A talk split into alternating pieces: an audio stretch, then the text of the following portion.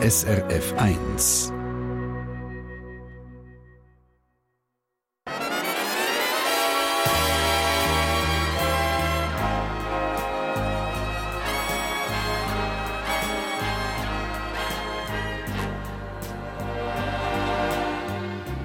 Persönlich.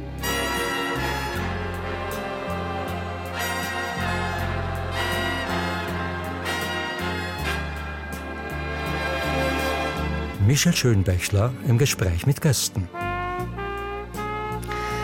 Es ist der letzte Tag vom Jahr, es ist Silvester, es ist das letzte persönlich vom 2023. Herzlich willkommen da aus der Lokremise in St. Gallen.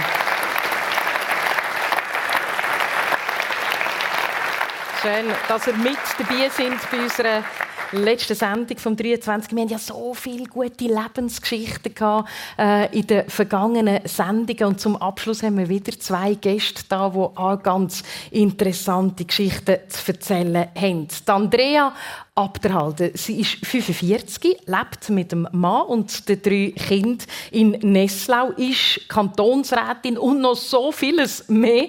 Ähm, Andrea, sag, hast du dir einen Vorsatz für das nächste Jahr genommen? Nein, ich habe mir keine Vorsätze genommen. Ich denke einfach immer, dass man mit viel Freude ins neue Jahr starten und äh, dann kommt das schon gut. Das ist ein gutes Stichwort. Mit viel Freude werden wir auch die Stunde bestreiten. Der zweite Gast vom Persönlich heute Morgen ist der Thomas Meyer. Er ist Autor und Schriftsteller, bald 50, lebt mit seinem Sohn in Zürich, ist liiert. Ist es noch modern, überhaupt Vorsätze zu machen? Ist es eine Mode? Weiß es nicht. Man hat doch immer so das Gefühl, oh, also, neues Jahr. Man redet darüber, jetzt. aber ich kenne niemanden, der das macht und schon gar niemanden, der sie je eingehalten hat. ich glaube, das ist eben der wesentliche Punkt. Also komm, dann schauen wir doch mal schnell hinter aufs 2023. Äh, mich nimmt Wunder, Thomas, gibt es etwas, was du in diesem Jahr zum ersten Mal gemacht hast? Ja. Was ist es? Ich bin das erste Mal ein Flugzeug geflogen. Ja, wo sagt sie? Ja, ich habe, ich habe eine Flugstunde genommen. Okay. Fünf Stück. Und kannst du jetzt fliegen? Ja, ich finde schon. also ist, Andrea, würdest du bei ihm einsteigen? Vielleicht müsste es noch die ein oder andere mehr sein. nach, nach, nach, dem Ende dieser Sendung nochmal. Ich, ich habe aufgehört, weil, weil, äh, wegen der Turbulenzen. Ja. Ich habe, die, die dritte Flugstunde war extrem turbulent und äh, also ich weiß, früher hatte ich auf der Kilby riesig Freude gehabt, mittlerweile wird mir einfach schlecht. Mhm. Und also Kilby, das ist so ein, ein, Fahrgeschäft, das sind da drei, vier, fünf Minuten und eine Flugstunde ist eine Stunde. Mhm. Und wenn es eine Stunde lang so macht, also das ist eine Übelkeit, die einen bis in den Abend begleitet. Und ich habe mir dann gesagt, ja, die nächste ist sicher besser und die nächste ist noch schlimmer gewesen. Und mm. dann habe ich aufgehört. Kann man denn nicht einfach Turbulenzen umfliegen? Weißt du, so wie im Leben? Das kann man auch im Leben nicht. Mhm. Und nein, der Fluglehrer gibt so ein Gebiet vor und man muss sowieso machen, was der sagt. Ja, also ich habe mir wirklich überlegt, wo, wo kotze ich jetzt an? mache ich die Türen auf? Kann ich die Tür aufmachen? Ist das aerodynamisch überhaupt möglich? Und wenn ich es mache, kommt nachher nicht alles wieder rein? Oder ihm in den Schoß oder mir vor die Füße? Ist nicht schön. Ja, ich habe jetzt auch grad, es ist schwierig, sich das so ein bisschen gedanklich vorzustellen. Aber wer das ist doch jetzt gerade bildhaft. also, ja, ich, Besser kann ich es nicht. Ja, nein, ist gut. Ich bin froh, habe ich noch den Geruch dazu weil ich glaube, dann wäre es wirklich schwierig. Ähm, aber wer weiß, vielleicht machst du ja das Jahr oder das nächste Jahr gleich noch eine Flugstunde. Oder ist es völlig äh, Kapitel zu? Nein, Thomas Mayer wird nicht nein, Pilot. Es ist schon sehr les, aber ich weiß halt wirklich, es, eben, du, du weißt nachher nicht, wie das Wetter ist. Mhm. Erstens. Und zweitens ist es stinkteuer. Mhm. Ja. Ein Schönwetterflieger. Ja, voll. Andrea? Ja, das ist eben das Problem. Schönwetter ist eben das Problem. Wieso? Ja, wegen dem Hochdruck. Also so viel habe ich dann doch mitbekommen von dieser Theorie. Äh, das führt dann eben zu, zu diesen zu Bewegungen in der Luft. Interessanter Einblick, den wir hier haben, ins schöne Wetter beim Fliegen. Ähm, Andrea, die, die, Frage nach, was hast du im 2023 zum ersten Mal gemacht? Was kommt dir in den Sinn? Es war ganz ein besonderes erstes Jahr für mich als OK-Präsidentin vom Schwegalpschwingen. Mhm. Und es war wirklich äh, eine wahnsinnige Erfahrung in diesem Jahr. Das Schwegalp-Schwingen, eben OK-Präsidentin, wir, wir, werden uns sicher noch über das unterhalten, aber sag mal schnell, wenn du sagst, es ist ganz speziell gewesen, weißt, was ist denn so speziell auf dem Schwegalp? Vielleicht müssen wir es noch schnell ein bisschen einordnen. Eines von der ähm, grossen Schwingen in der Schweiz, Bergschwingen, ähm, Kranzschwingen. Ähm, was, was macht denn die Faszination Schwegalp uns? Also für die Zuschauer ist es schon sehr speziell, wenn am Sonntag so um halb zehn äh, die Sonne das erste Mal über den Sentisee kommt. Da ist also nur schon wegen dem lohnt es sich, zum dort zu sein. Das ist so speziell und dann haben wir da ja 12.800 Zuschauer gehabt. und inmitten von dieser Bergwelt das Sportspektakel zu erleben, das ist wirklich einmalig. Mhm. Beschreib mir mal die Stimmung, der, der Sonnenaufgang, die, die Männer, die am Schwingen sind, das ist ja fest an Tradition wahrscheinlich. Ja, es fängt mit sehr viel Tradition an. Oder? Man hört am Anfang ein Säuerli, wie es so im Appenzeller Land üblich ist. Und dann haben wir ja zusammen mit dem Toggenburg, wo da die Tradition dann gemischt werden. Und wenn dann so am Morgen ist es ganz dunkel, wenn die ersten Gäste ankommen, da ist schon ganz speziell. Und dann ist es immer noch dunkel und eben so um halb zehn ist es ja einfach ohne Sonne. Und dann, wenn die Sonne das erste Mal über den Sentisee kommt, also das muss man erlebt haben. Und äh, dann müssen wir wirklich müssen Sie mal alle äh, auf der Schwegalp schauen, wie das so ist, wenn es um halb zehn so weit ist. Das ist sehr beeindruckend. Mhm. Der Thomas Meyer hat zugelassen und ich wage jetzt mal zu behaupten, du weißt nicht, was ein Zäul ist oder hast du gefragt, was ist es? Bin, also Sentis habe ich verstanden. und das Stockenburg kenne ich, aber, ja. aber sonst... Nein, was ist so? Ein Säule, hast du gesagt? Ein, ein Säuerli, das ist eine Art Musik wo man spielt, vor allem im Appenzeller oder nur im Appenzellerland. Und mit dem begrüßen wir eigentlich Gäste begrüßen, wenn sie auf den Platz kommen. In der Zwischenzeit ist aber morgen am 4 Uhr die erste, die kommen. Und mhm. darum, ähm, wir fangen eigentlich am 8 Uhr mit dem Schwingfest an und dann wird zuerst ein Zäuerli gespielt und dann fangen dann die Schwinger an zu schwingen.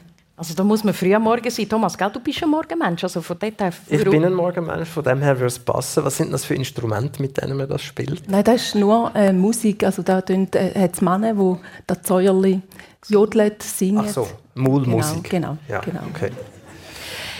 In der Vorbereitung... Ich komme gerne mal. es ist also nicht, nicht so einfach, aufs Schwegalp zu kommen, weil tatsächlich, oder, es wollen viele schauen. Es ist äh, immer sehr gut besucht. Ähm, in der Vorbereitung auf die Sendung, Andrea und Thomas, habe ich festgestellt, es ist faszinierend, wie viele verschiedene Rollen dass ihr habt. Andrea, bei dir ist es äh, Kantonsrätin, ich habe es gesagt. Du bist OK-Präsidentin von dem Schwegalp Spinget. Du bist Managerin von deinem Mann, wo er sportlich natürlich aktiv war, der Jörg noch mehr zu tun wahrscheinlich. Du bist Mami von drei Kindern. Ihr habt eine Schreinerei. Ähm, das sind unglaublich viele Rollen und ich nehme an, die häufigst gestellte Frage ist, wie machst du das alles? Ich weiß, dass du das alles unter einen Hut bringst. Mich nimmt es mehr Wunder, was machst du mit dieser Frage, wenn die Leute das Gefühl haben, Jesus Gott, Mami und dann noch so viel arbeiten? Ich glaube, es ist einfach eine Frage von der Organisation und bei mir, ich habe einfach immer gerne, wenn etwas läuft. Mhm. Das ist einfach mein Naturell und wenn man da alles kann mit der Familie vereinbaren kann, dann finde ich, wieso nicht? Und mein Mann und ich sind seit jeher ein Team, seit wir zusammen sind, seit 25 Jahren, äh, versuchen wir, unsere Familie miteinander äh, zu gestalten und auch unsere außerfamiliären äh, Beschäftigungen und miteinander das absprechen. Und ich glaube, wir sind unsere stärksten Motivatoren. Mhm. Ich finde es ja immer faszinierend, eben die Leute haben so das Gefühl, eine Frau, die Mami ist und noch so viele Rollen hat, das ist, das ist schwierig, alles zu kombinieren. Ähm, die Frage, weißt, wie, wie gehst du mit dieser Frage um? Sollen wir überhaupt stellen oder ist sie unnötig? Die kann man schon äh, stellen. Ich glaube einfach, es geht jeder Person so im Leben. Man muss immer alles unter einen Hut bringen, wo man sich gerade damit beschäftigt. Und bei jedem Mensch ist es nicht nur etwas. Aber ja, manchmal sieht man es halt mehr und bei einem bei den einen Leuten sieht man es weniger oder es ist weniger in der Öffentlichkeit und darum ist es vielleicht weniger sichtbar. Aber ich glaube, es hat jeder seine Herausforderungen im Leben. Wir könnten ja die Frage eigentlich gerade um Thomas stellen. Mhm. Du bist Vater, du bist auch noch Autor, du bist Podcaster, Aktionskünstler, Trainingscoach, Schriftsteller. Wie bringst du das alles unter einen Hut? Ich wollte fragen, wo ist der Unterschied zwischen Autor und Schriftsteller? Ich weiss nicht, das musst du mir sagen. ja, nein, du hast es ja, du hast es, äh, Es zweimal aufgezählt. Ja, das ist richtig. Es ist im Fall wirklich aus, oder, äh, man geht ja Thomas Meyer, Google, gibt man mal ein und dann schaut man, was alles äh, aufploppt. Das sind einfach zwei Begriffe. Also ich weiß es nicht, ich will einfach nur eins je sagen. Gut. Und ich habe vorher mir gerade gedacht, die Frage kannst du ja eigentlich jeder berufstätigen Mutter stellen. Ja, richtig. Wie sie, Oder Vater. Wie sie das unter einen Hut bringt, oder wie du richtig gesagt hast, überhaupt allen. Ähm, wenn man arbeitet und Kind hat und einen Haushalt und eine Beziehung, stellt sich für alle die Frage, wie das harmonisch zu bewältigen ist. Gibt es eine Antwort darauf? Ja, nicht. Also ich glaube, es, ist, es scheitern alle an, an, an dieser Vielfalt. Also etwas kommt einfach, glaube ich, immer zu kurz. Und meistens ist es die Beziehung. Oder? Ja, das mag sein. Ich kann das nicht beurteilen. Ähm, Ja, die Kinder müssen ins Bett und die Geschirrwäsche muss geleert sein. Und das mit der Beziehung ist immer so ein bisschen fakultativ. Oder? Das, kann man, das kann man dann noch machen oder nicht. Es ich, drängt sich am wenigsten auf. mhm, höre ich richtig daraus heraus, du würdest dir gerne mehr Zeit nehmen für, da, für die Beziehung? Ich hätte einfach gerne mehr Zeit generell, um all die Sachen unterbringen, die ich will unterbringen Und wenn wir jetzt die verschiedenen Rollen von dir anschauen, welches ist die, wo du ähm, noch gerne zusätzlich dazu hättest? Geht das überhaupt? Also, wie, wie hast du es Ich zusätzlich? weiß es nicht. Weißes Blatt Papier. Der Thomas Mayer sagt, ich wäre noch gern. Ach so, oh, ich wäre vieles noch gern. Ähm, heroinsüchtiger Jazzpianist finde ich immer sehr. Einfach so. Ich überlege mir, das ist, glaube ich, noch schön. Zumindest, zumindest eine Woche lang. Nachher wird es wahrscheinlich mühsam. Äh, Ökoterrorist. Fände ich super. Ähm, Polizist hat mich immer sehr gereizt. Ich beneide alle, die mit Blaulicht durch die Stadt fahren Also langweilig würde ich mir nicht, aber eben, es ist eine Zeitfrage. Das weiße Blatt Papier, wo aber in dem Fall doch noch einige Sachen drauf sind, die spannend könnte sein. Andrea, gibt es für dich etwas, wo du sagst, hey, ähm, das möchte ich dann auch mal noch sein in meinem Leben? Ich bin, glaube zufrieden mit dem, was ich habe. Ja, bitteschön. Ich finde schon, dass es extrem wichtig ist, dass man zufrieden ist mit dem, was man hat und nicht immer noch nach ähm, höher, also schon ehrgeizig sein und etwas will erreichen im Leben, aber auch zufrieden sein mit dem, was man hat. Das ist schon eine Weisheit von mir und ich glaube, äh, Neid ist der schlimmste Find von dir selber. Der schadet nämlich nicht auf den, wo man neidisch ist, sondern auf mich. Nur mir selber. Und da bin ich zum Glück gern nicht. Und darum äh, ich bin absolut happy, so wie es jetzt ist. Das ist schön, wenn man das so darf sagen Wir sind persönlich auf SRF 1 am Sonntagmorgen. Und vielleicht haben wir äh, einen Moment der Zeit, ein bisschen in eure Anfänge zurückzugehen, in die Kindheit. Andrea, du bist ähm, aufgewachsen in Niederwil, das ist nicht weit weg von hier, von St. Gallen, ähm, zusammen mit zwei Geschwistern. Und du sagst, ich bin ein typisches Sandwich-Kind. Das in der Mitte. Was meinst du damit? Da wissen alle, die selber Sandwich-Kinder sind. ja, ich hatte eine, eine ältere Schwester, einen jüngeren Bruder. Und die ältere Schwester hat immer vorgepfadet. Sie hat immer ein bisschen, früher, ein bisschen länger, äh, oder hat mich immer, immer müssen mitnehmen in den Ausgang. Und der kleine Bruder ist vier Jahre jünger. Da ist wie, hat die Mami noch jemanden gehabt, um auf ihn aufzupassen. Und ich durfte dann gleich schon ein bisschen dürfen gehen und so. Und ich habe wahrscheinlich auch ein bisschen ausgereizt. Ich bin nicht der angenehmste Teenager in, in dem Leben. Was heisst Wo für, ja, für meine Mami war es glaube ich, schon streng mit mir als Teenager. Aber ja, es ist natürlich eben... Nein, ja, ja. Willst du nachher fragen oder soll ich? Andrea, was heisst das? Danke. Ja, ich habe glaube schon meine Grenzen recht ausgelotet. Nicht, dass ich jetzt, äh, weiß ich was angestellt hätte oder so, aber ich habe schon die das gemacht, was ich habe, was mir zugestanden oder was ich das Gefühl hatte, steht mir zu. Jetzt wird es interessant. was ist dir deiner Meinung nach zugestanden? Ja, das Mami hat mir dann so äh, Limiten gesetzt, wo wenn musst du daheim sein und dann ist es halt vielleicht wirklich mit meiner Schwester im Ausgang. Sie hätte dann ein bisschen länger wollen bleiben oder ist niemand gerade heimgefahren. Dann bin ich halt auch so lange geblieben. Es hat ja gar keine andere Lösung mehr nach, geh nach mehr. Das, das, das ist für dich ein schwieriger Teenager. Ja, weil meine Mama war dann alleinerziehend gewesen und das war sicher nicht immer einfach. Gewesen, oder? Mein Vater ist mit zwölf, als ich zwölf war, ist er weg von der Familie und dann war die Mami allein gewesen mit uns drei Kindern und das war eine Herausforderung gewesen für sie, ganz sicher. Und ja, vielleicht haben auch die Grenzen nicht so fest, sind sie nicht so fest gesetzt worden, wie sie hätten sollen bei mir gesetzt werden. Aber Thomas, sag mir jetzt ganz schnell, die Grenzen, äh, oder äh, hast du die kennt, hast du die auch als Teenager? Wo sind bei dir Grenzen gewesen? Also meine Eltern haben ja sehr schwer pubertiert, muss man im Rückblick sagen. also sie, nicht du? Sie, nicht ich. Und, und ich habe sie also müssen sehr äh, streng erziehen, bis, äh, bis eine erwachsene Be Beziehung überhaupt möglich war. Mhm. Also die Grenze schon ich müssen setzen. Wie hast du das gemacht? ja, ich habe schon auch einfach ein bisschen das gemacht, was ich für richtig gehalten habe. Das ist aber glaube ich, das, was man erstens sowieso macht und zweitens auch muss machen.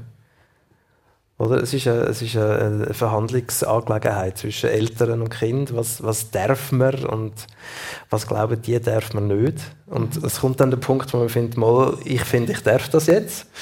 Und dann mache ich es auch so. Und das hat dann natürlich Gespräch zur Folge. Magst du uns eine so eine Verhandlung erzählen? Also weißt, ganz konkret, ist es dort darum gegangen, um welche, ich muss um 10 Uhr daheim ja, sein? Ist, natürlich ist es geht um die Frage, wann, wann ist man daheim und wann ist man so neu anders und was macht man dort, wenn man neu anders ist. Und was macht man in den Köpfen der Eltern und was macht man tatsächlich? Das ist immer viel langweiliger als das, was die sich vorstellen. Das sind so die Aspekte, wo, wo, wo ich vielleicht auch verbinde, eben so ein bisschen in, in der Teenagerzeit. Grenzen aus.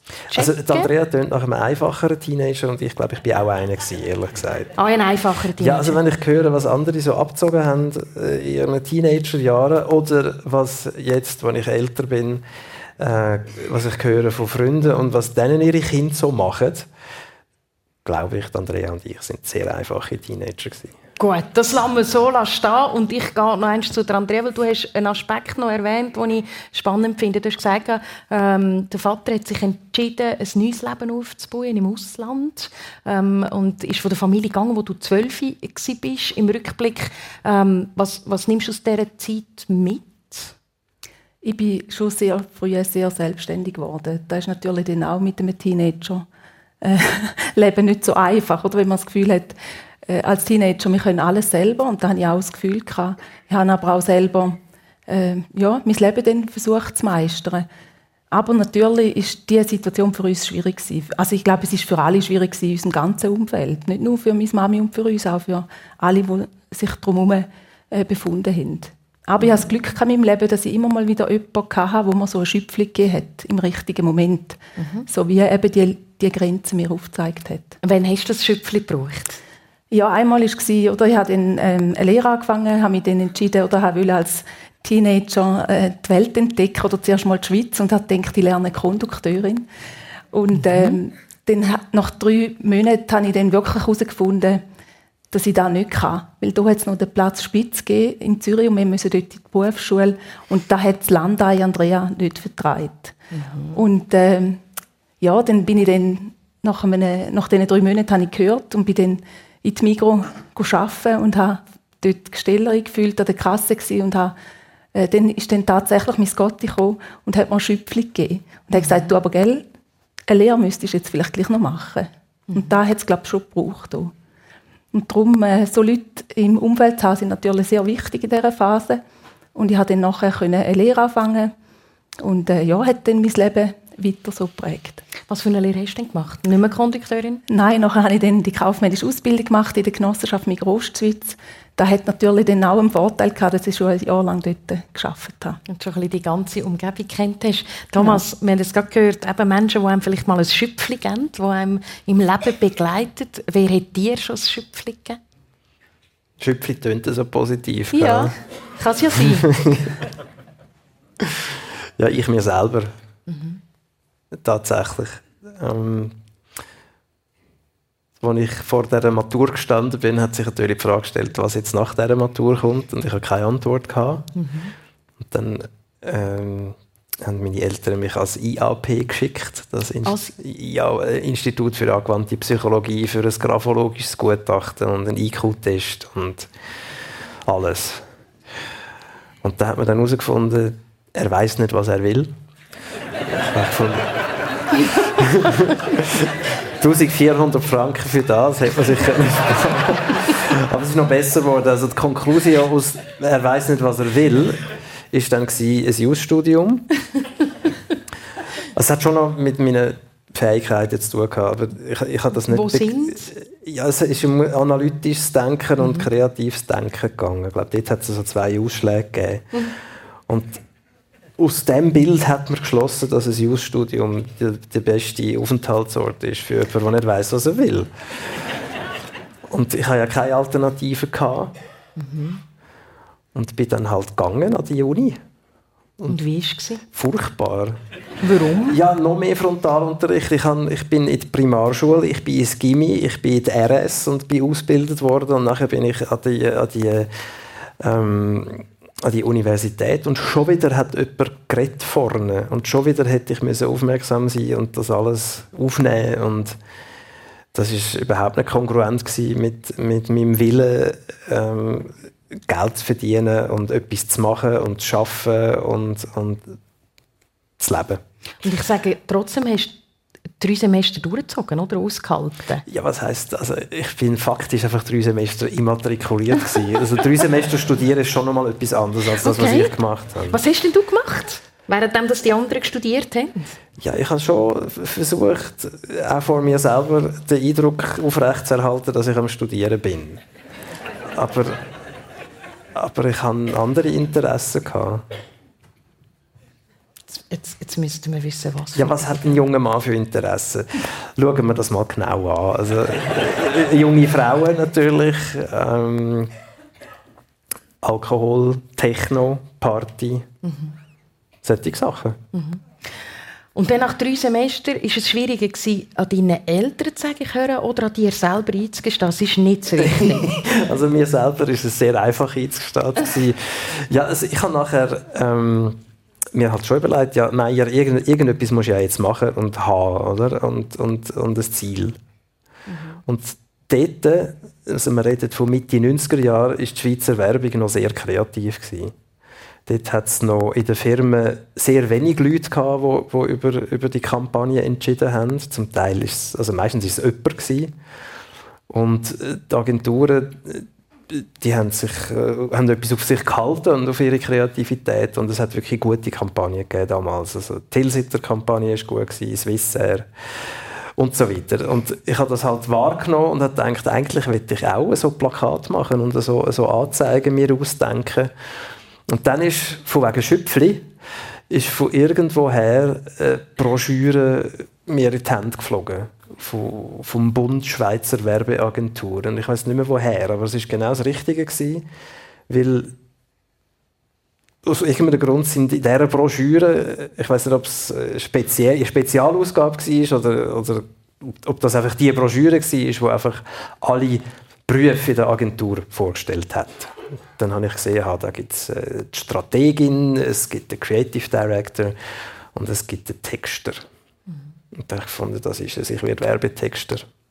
Das war mein Schöpfli. Und dann ist es Gegenschöpfli von meinem gesamten Umfeld. Also ich habe dann beschlossen, ich werde jetzt Werbetexter und habe das allen erzählt. Und dann haben alle haben gesagt, das kannst du gerade vergessen. Das wollen alle. Da kommst du nie an. Das schaffst du nie. Ich fand, was ist mit euch? Also das, was läuft da? Äh, und außer jemand, meiner damaligen Freundin, Deborah, die hat gesagt, ich glaube an dich. Und sie war die Einzige. Sie war wirklich eine von allen. Sie hat gesagt, das, das klappt bestimmt. Und ein halbes Jahr später hat es dann auch geklappt. Schön, was es kann ausmachen kann, wenn einem von der Deborah und von der, von der Broschüre. Wow. Aber von sonst niemandem. Und dann hast du dich entschieden, aufzuhören mit dem Studio und Werbetexte zu werden. Du hast jetzt gerade noch, äh, äh, in diesem Gespräch einen Faden eingesponnen, dem möchte ich ein bisschen nachgehen. Beziehungen, ähm, wo eben ein Schöpfchen sein können, wo, wo etwas auslösen ähm, Andrea, du hast deinen Freund, deinen jetzigen Mann, mit 20 kennengelernt. Ein verrücktes Jahr. Wir kennen jetzt den Jörg Abterhalder, ist äh, dreifacher Schwingerkönig. Ähm, was wir aber nicht wissen, ist der Moment, wo ihr euch kennengelernt habt. magst du uns mal dort mitnehmen? Sie, der Jörg ist auch hier im Publikum, sie schauen sich gerade an. Ähm, erzähl. Ja, dürfen, wir, dürfen wir teilhaben an dieser Liebesgeschichte? Soll ich zum Jörg führen und dann... ja, äh, wenn, du, wenn du willst, geh doch schnell, geh doch schnell mit dem Mikrofon.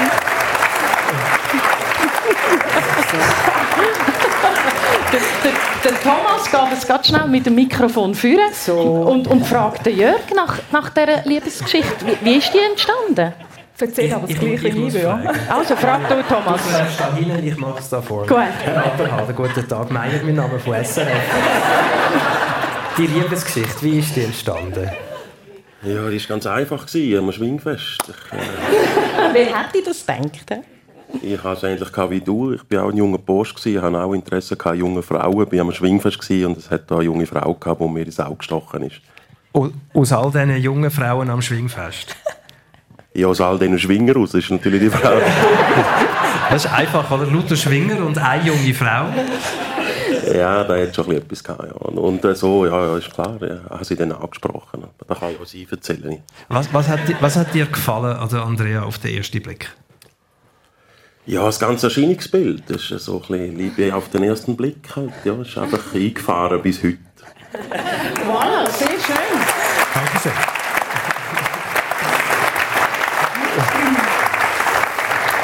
Vielen Dank für den schönen Einblick. Andrea, was macht das mit dir, wenn du das so zuhörst? Ja, eben, das ist 25 Jahre her und es ist tatsächlich so, dass unsere, unsere, unsere Geschichte 25 Jahre zusammen, oder schon mehr als 25 Jahre dauert. Mhm. Und da ist natürlich wahnsinnig äh, etwas Schönes, wenn man das aufrechterhalten über eine so lange Zeit. Und wir sind 20 Jahre geheiratet. Es ist äh, ja, schon ein, ein Meilenstein auch in diesem Jahr, weil eben 20 Jahre geheiratet äh, wir haben jetzt nicht weiss ich, wie gefeiert, aber ich finde doch, dass wir äh, eine sehr schöne Beziehung haben zueinander und eben uns immer wieder äh, motivieren und, und auch zueinander gut schauen. Mhm. Wie hast du denn diesen Moment erlebt? Wie würdest du beschreiben? Ja, also eben, ich bin eigentlich 25 Jahre später, darf man das sagen, mit einem anderen dort gewesen.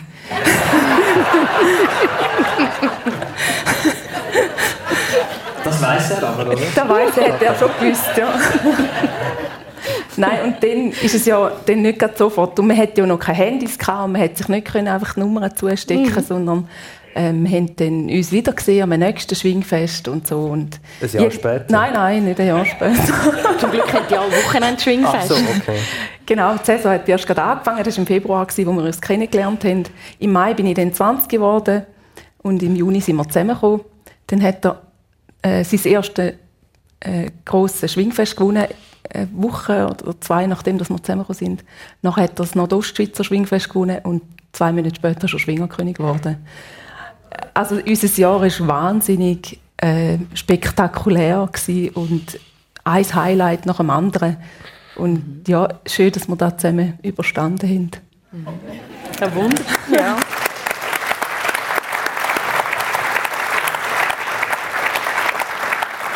wunderbare Liebesgeschichte, die wir äh, dürfen reinhören Also mir hat die Formulierung «eingefahren» bis heute, die hat mir sehr gefallen. Ja, mir auch. Das finde ich wirklich stark.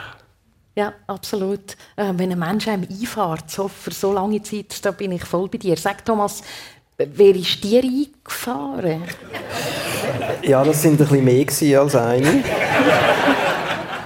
Das ist ein bisschen eine andere Realität bei mir.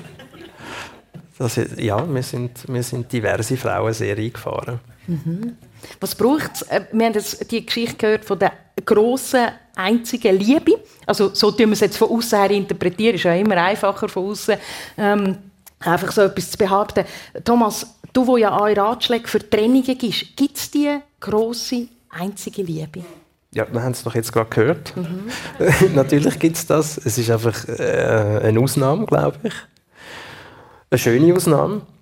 Äh, die Realität für, für viele andere sieht halt ein anders aus. Aber mhm. das, ich glaube nicht, dass das schlechter ist. Es ist einfach anders. Mhm. Andrea hat erzählt, eben, verheiratet, ähm, der Entscheid, zu heiraten, so, so einen Entscheid hast du auch schon gefällt? Ja, den habe ich auch schon gefällt und dann äh, wieder rufen. Mhm. Was braucht es, dass man so etwas wieder ruft? Ja, natürlich, äh, es liegt auf der Hand. Und die Einsicht, dass es nicht gut kommt. Mhm. Und dann macht man es nicht. Mhm. Und was bräuchte es, dass vielleicht wieder mal dich auf so etwas könntest einladen? Das weiß ich nicht. Mhm. Das weiß ich nicht. Ich, habe, ich bin zweimal verlobt und mit gutem Gewissen. Und mit ebenso gutem Gewissen habe ich das aufgelöst und äh, vor dem Hintergrund weiß ich jetzt auch gerade nicht, was es bräuchte, damit ich es nochmal mache. Mhm. Komm, dann kehren wir es doch, dann schauen wir doch auf die Geschichte von der Andrea und von Jörg. Wenn du jetzt von außen betrachtest, weißt du, wo eben mit deinem Ratgeber an, dass sich äh, Menschen vielleicht trennen, wenn, wenn der Respekt nicht mehr da ist oder wenn die Liebe nicht mehr da ist.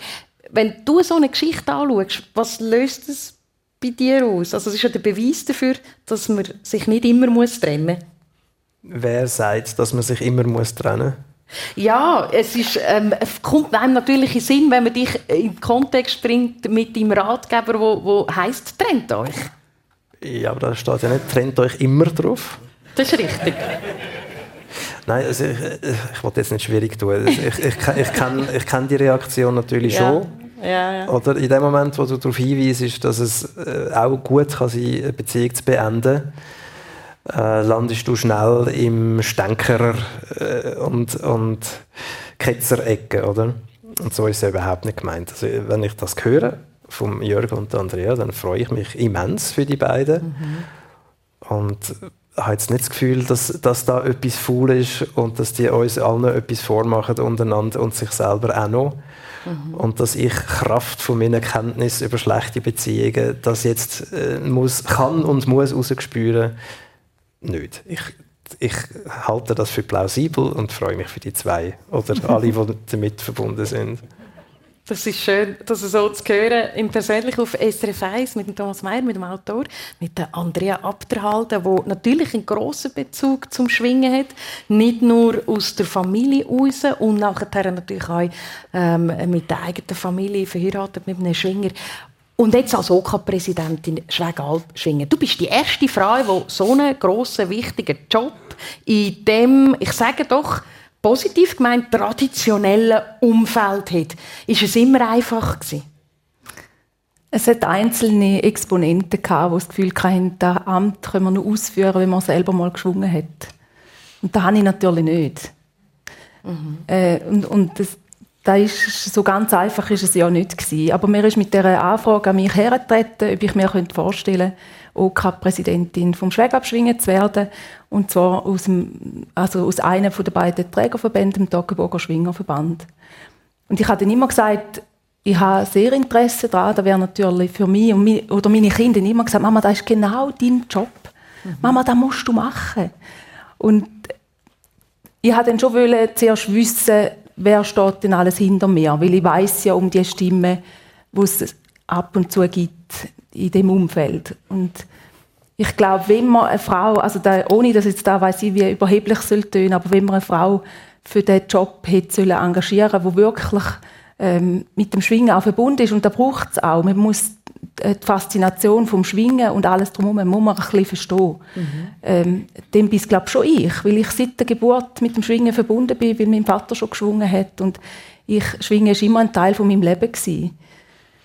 Und darum glaube ich schon, äh, dass ich dann die Unterstützung einfach extrem gesucht habe und ich dann gemerkt habe, dass der ganze Toggenburger Schwingerverband hinter mir steht mhm. und sie mich einstimmig nominiert haben. Von denen an war es für mich nicht mehr eine Frage, gewesen, sondern dann haben wir einfach gesagt, Fürschi. Aber es hat ein paar Exponenten gebraucht, wo mir auch immer wieder den Rücken gestärkt haben. Mhm. Und ich weiss, es hat immer wieder einen Moment gegeben, wo du dann vielleicht gleich nicht ganz sicher bist, ob du dort rein willst gehen mhm. Ja, das hat es gegeben. Ich habe immer noch ein Mail auf dem Mail, jetzt kann ich es dann wahrscheinlich löschen. Aber ich habe immer noch ein Mail, wo ich denke, nein, wieso tue ich mir das an?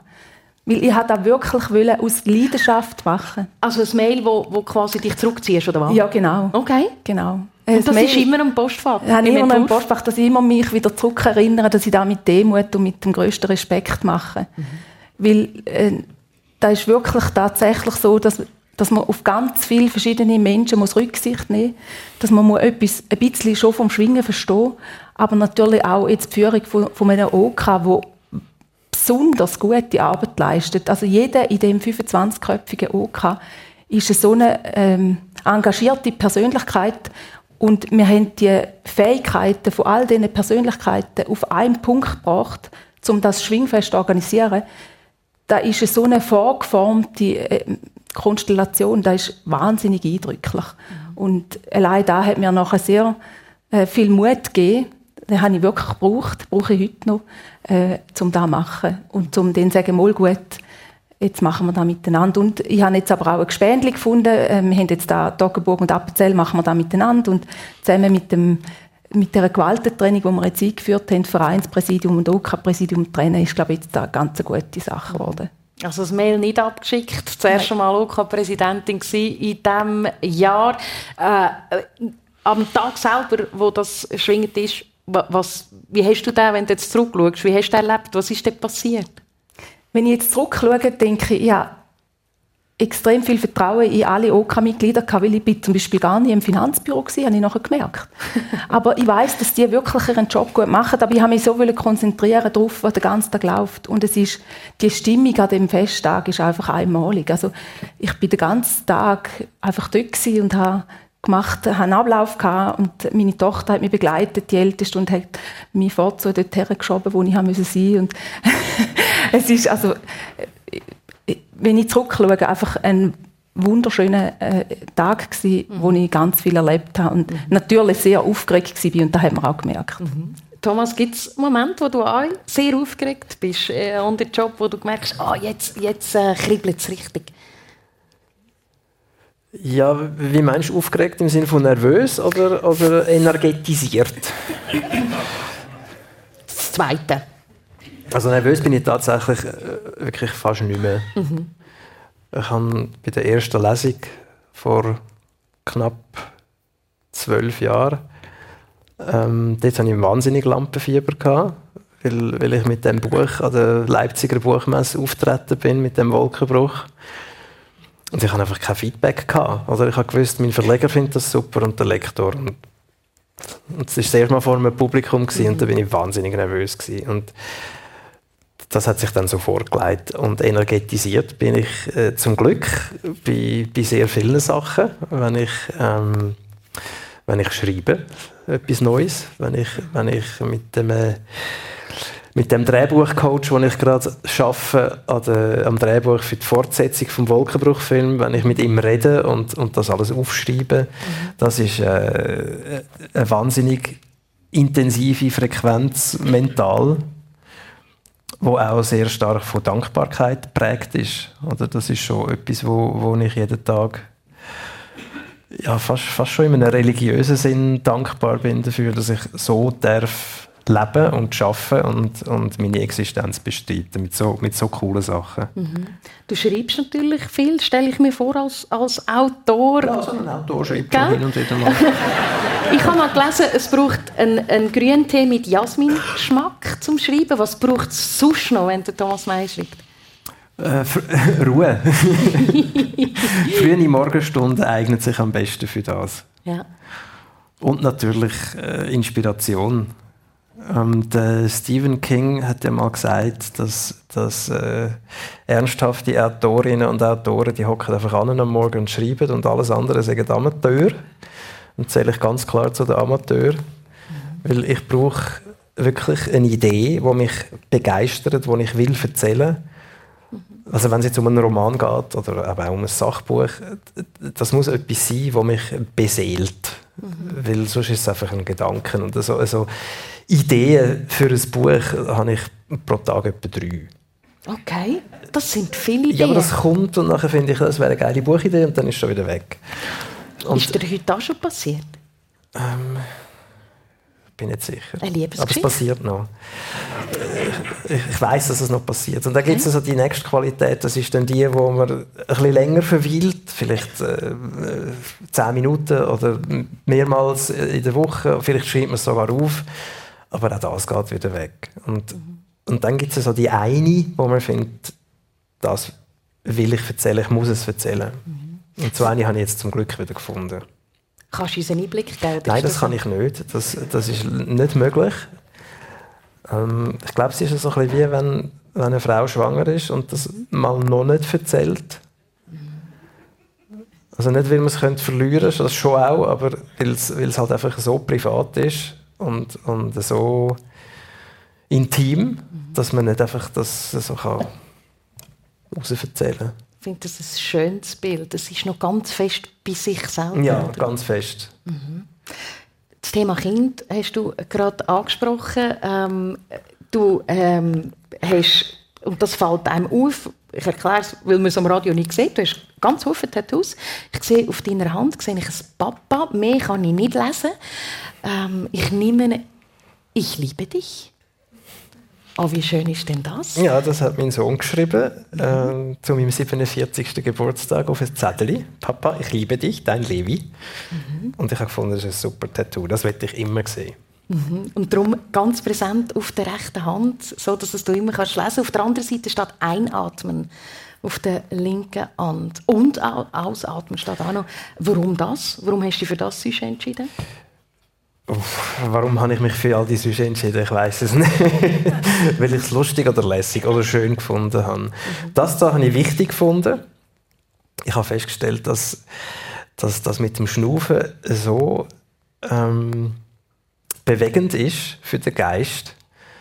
Oder man kann sich wirklich mental beruhigen, indem man tief schnauft. Und das ist etwas, was wir alle total verlehrt haben. Die Kinder können es ja sehr gut, die schnaufen da wirklich so schön den Bauch. Wir müssen dann ins Yoga und müssen uns das wieder teuer erkämpfen und laufen aus dem Yoga aus und vergessen es dann schon wieder.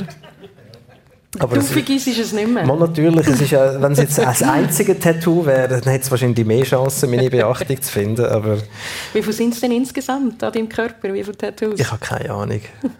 Andrea, Tattoo? Ich habe keins, ich darf keins. Du darfst nicht? nein, nein.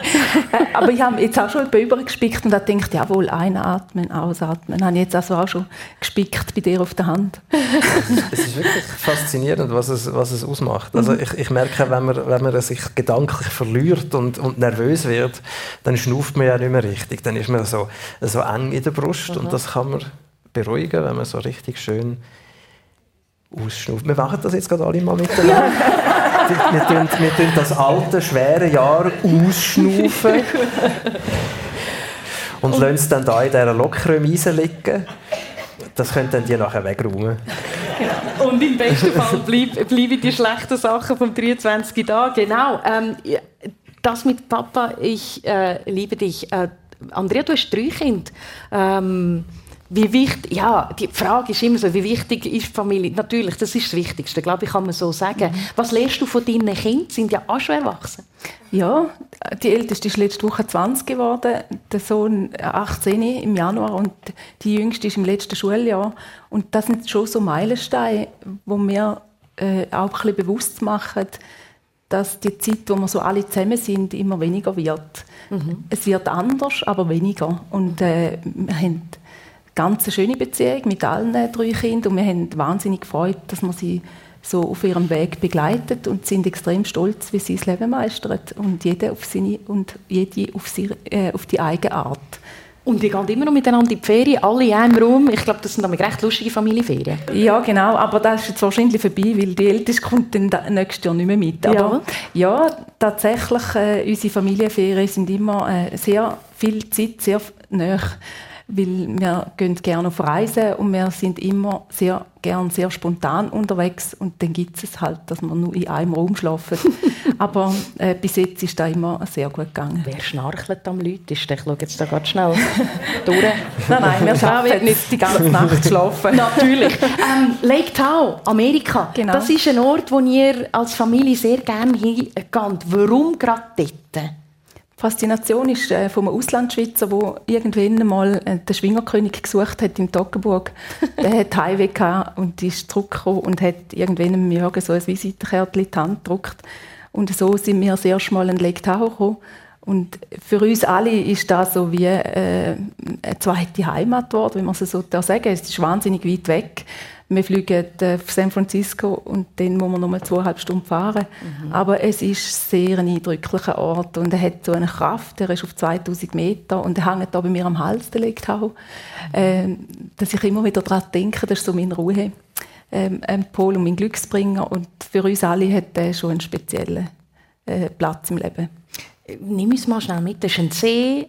Ja, das ist etwa so groß wie der Bodensee. Äh, ist auf 2000 Meter. Äh, sehr ein schönes Klima. Im Sommer ist es, äh, in der Nacht wird es äh, kühlt ab, im, im Tag ist es mega schön warm. Und es hat sehr viele Auslandschweizer dort und sie veranstalten auch ein Schwingfest dort. Und wir sind schon ein paar Mal dort dabei gewesen und haben äh, das Glück gehabt, das mitzuerleben, weil das ist etwas, was es wahrscheinlich nicht mehr lange gibt, weil die ausgewanderten Schweizer werden weniger. Früher war da in den 1953er Jahren oder so ist da viel mehr gewesen. Mhm. und die haben dann die Schweizer Tradition am Leben erhalten. Mhm. Und darum sind wir in der glücklichen Lage, dass wir da haben dürfen miterleben und da äh, bleibt uns fürs Leben. Mhm. Thomas Meyer, wo, wo ist dein, hast du einen Kraftort? Ja, ja mein Wohnzimmer. Tatsächlich. Mhm. Also das ist äh, gleichzeitig mein Arbeitszimmer und unser Spielzimmer und unser Fernsehzimmer. Ähm, das ist bis die Und dort danke ich meine Kraft. Mhm. Es gibt natürlich schon diverse tolle Orte auf der Welt, in der näheren und weiteren Umgebung, aber die muss ich nicht unbedingt aufsuchen für das. Mhm. Ja, ist schön, wenn man das daheim in seinem eigenen Daheim findet. Ähm, ich glaube, das letzte Jahr oder das, was jetzt noch aktuell ist, 23, äh, Thomas, ist für dich, glaube ich, sehr ein anspruchsvolles Jahr gewesen, äh, mit den Anschlägen, die Anfang Oktober passiert sind, mit dem Krieg, der im Nahen Osten ist, du als äh, Sohn von einer Jüdin. Wie, wie gehst du mit dieser Situation um? Was, oder was ratest du uns, wie wir mit dieser Situation umgehen können? Ich bin doch froh, dass es jetzt 50 Minuten gegangen ist, bis wir zu diesem Thema gekommen sind. und habe gehofft, wir kommen ganz ohne das aus. Mhm. Ähm, ja, wie du richtig sagst, oder? Als, als jüdischer Mensch ist man betroffen von dem. Auf die eine Seite, auf die andere Seite ähm, haben dann viele nicht-jüdische Menschen das Gefühl, man sei auch noch ein bisschen verantwortlich dafür und machen da keinen Unterschied mehr zwischen ja, zwischen nichts eigentlich, oder? Also ich bin ja schon, bin schon oft angegangen worden zu früheren Zeiten ähm, jetzt ist es anders gewesen. Ich habe wirklich nur, nur mit Gefühl und Anteilnahme bekommen. Wo immer aber auch so ein bisschen, äh, ein bisschen seltsam ist, weil ich finde, ja, es betrifft mich eigentlich nicht, aber halt eben doch. Oder? Es ist halt doch das Land der Juden. Ähm, du fragst, wie wir sollen umgehen mit dem, ja, am liebsten, in dem nicht Partei genommen wird. Mhm. Ich finde die Parteinahme sehr problematisch. Ich, ich verstehe sie nicht und ich verstehe nicht, was sie, was sie bringen soll, außer dass man sich selber ein bisschen beruhigen kann. Oder zumindest äh, sich, sich, selber das Gefühl kann vermitteln, man stehe auf der richtigen Seite, aber ich sehe halt keine. Mhm. Also das ist mein Wunsch, dass man, dass man äh, seine Betroffenheit äußert oder, oder von mir aus auch seine Empörung oder was es halt auch immer ist, wo man, was man gerade an Gefühl hat aber ohne, ohne die, die wirklich absurde und unsinnige äh, Parteinahme ich sehe die nicht ein. Ich, sie hilft wirklich niemandem. Mhm. Und darum finde ich es eben wichtig, haben wir es gleich noch angeschnitten, das Thema, wo natürlich, ja, wo man noch ganz, ganz lang könnte darüber reden, was im Moment auf der Welt alles so passiert. Ähm, aber es ist natürlich, wie du richtig sagst, es ist, eine extreme Belastung. Aber ich, ich glaube nicht nur für mich, weil ich jüdisch bin, sondern für uns alle. Das, das ist auch etwas, was ich, was ich äh, mir wünsche, oder, dass wir sehen, dass das ein Angriff ist, war auf, auf uns alle. Mhm. So wie es ja Vergleichbare schon gegeben hat. Äh, Paris, London, Madrid, Nizza. Das ist alles vergleichbar. Und das, das sind direkte, erklärte Angriff auf, auf unsere Werte und auf unsere Lebensweise. Und das ist auch noch ein Aspekt. Oder? Also, es betrifft ja nicht nur israelische Menschen, sondern, sondern einfach grundsätzlich demokratische Gemeinschaften. Und wahrscheinlich die Menschheit. Wie viel können wir beeinflussen, was liegt außerhalb von unseren Kompetenzen? Was wir sicher können, ist uns Gedanken machen, wie wir selber das nächste Jahr vielleicht für uns gestalten Es ist Silvester, letzter Tag vom Jahr 2023. Die Frage bietet sich halt einfach an. Was ist, Thomas Mayer, dein Wunsch fürs 24 für dich ganz persönlich? Dass wir unsere Demokratie würdigen und und schätzen mhm. und pflegen. Andrea Abderhalden? Ich bin ganz offen für das neue Jahr und bin gespannt, was es alles bietet. Ich hoffe fest für uns äh, oder vor allem für unsere Kinder, dass ihre Pläne weitergehen, wie sie denkt haben und wenn es nicht so weitergeht, dass sie einen guten Weg dafür finden. Das ist schon die letzte Sendung vom Jahr 2023 vom Persönlichen aus der lockeren Miese zusammen mit Andrea Abderhalden und Thomas Meyer. Ich habe das eine tolle Stunde gefunden.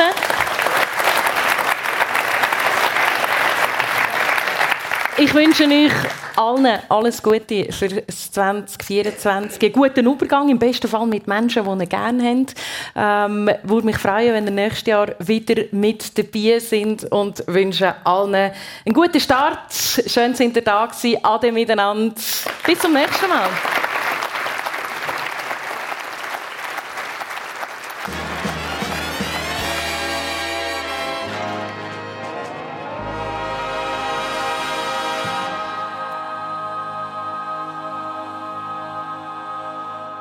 Das ist es persönlich an dem Silvester mit Michel Schönbächler und ihren Gästen Thomas Mayer, Schriftsteller und Andrea Abderhalden, Kantonsrätin St. Gallen. Die Sendung war live in der Lokremise in St. Gallen. Technik Severin Bucher und Hedi Massoudi.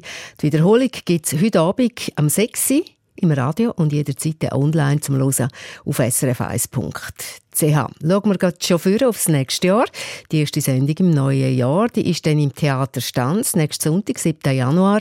Der Christian Zeugin und seine Gäste, und das werden sie, Christine Ineichen, Berggastronomin und Urs Meier, Akkordeonist und Akkordeonbauer. Die Sendung am nächsten Sonntag am 10. Uhr ist eben im Theater Stanz. Braucht keine Anmeldung, Sie können einfach vorbeigehen. Eine Sendung von SRF1. Mehr Informationen und Podcasts auf srf1.ch.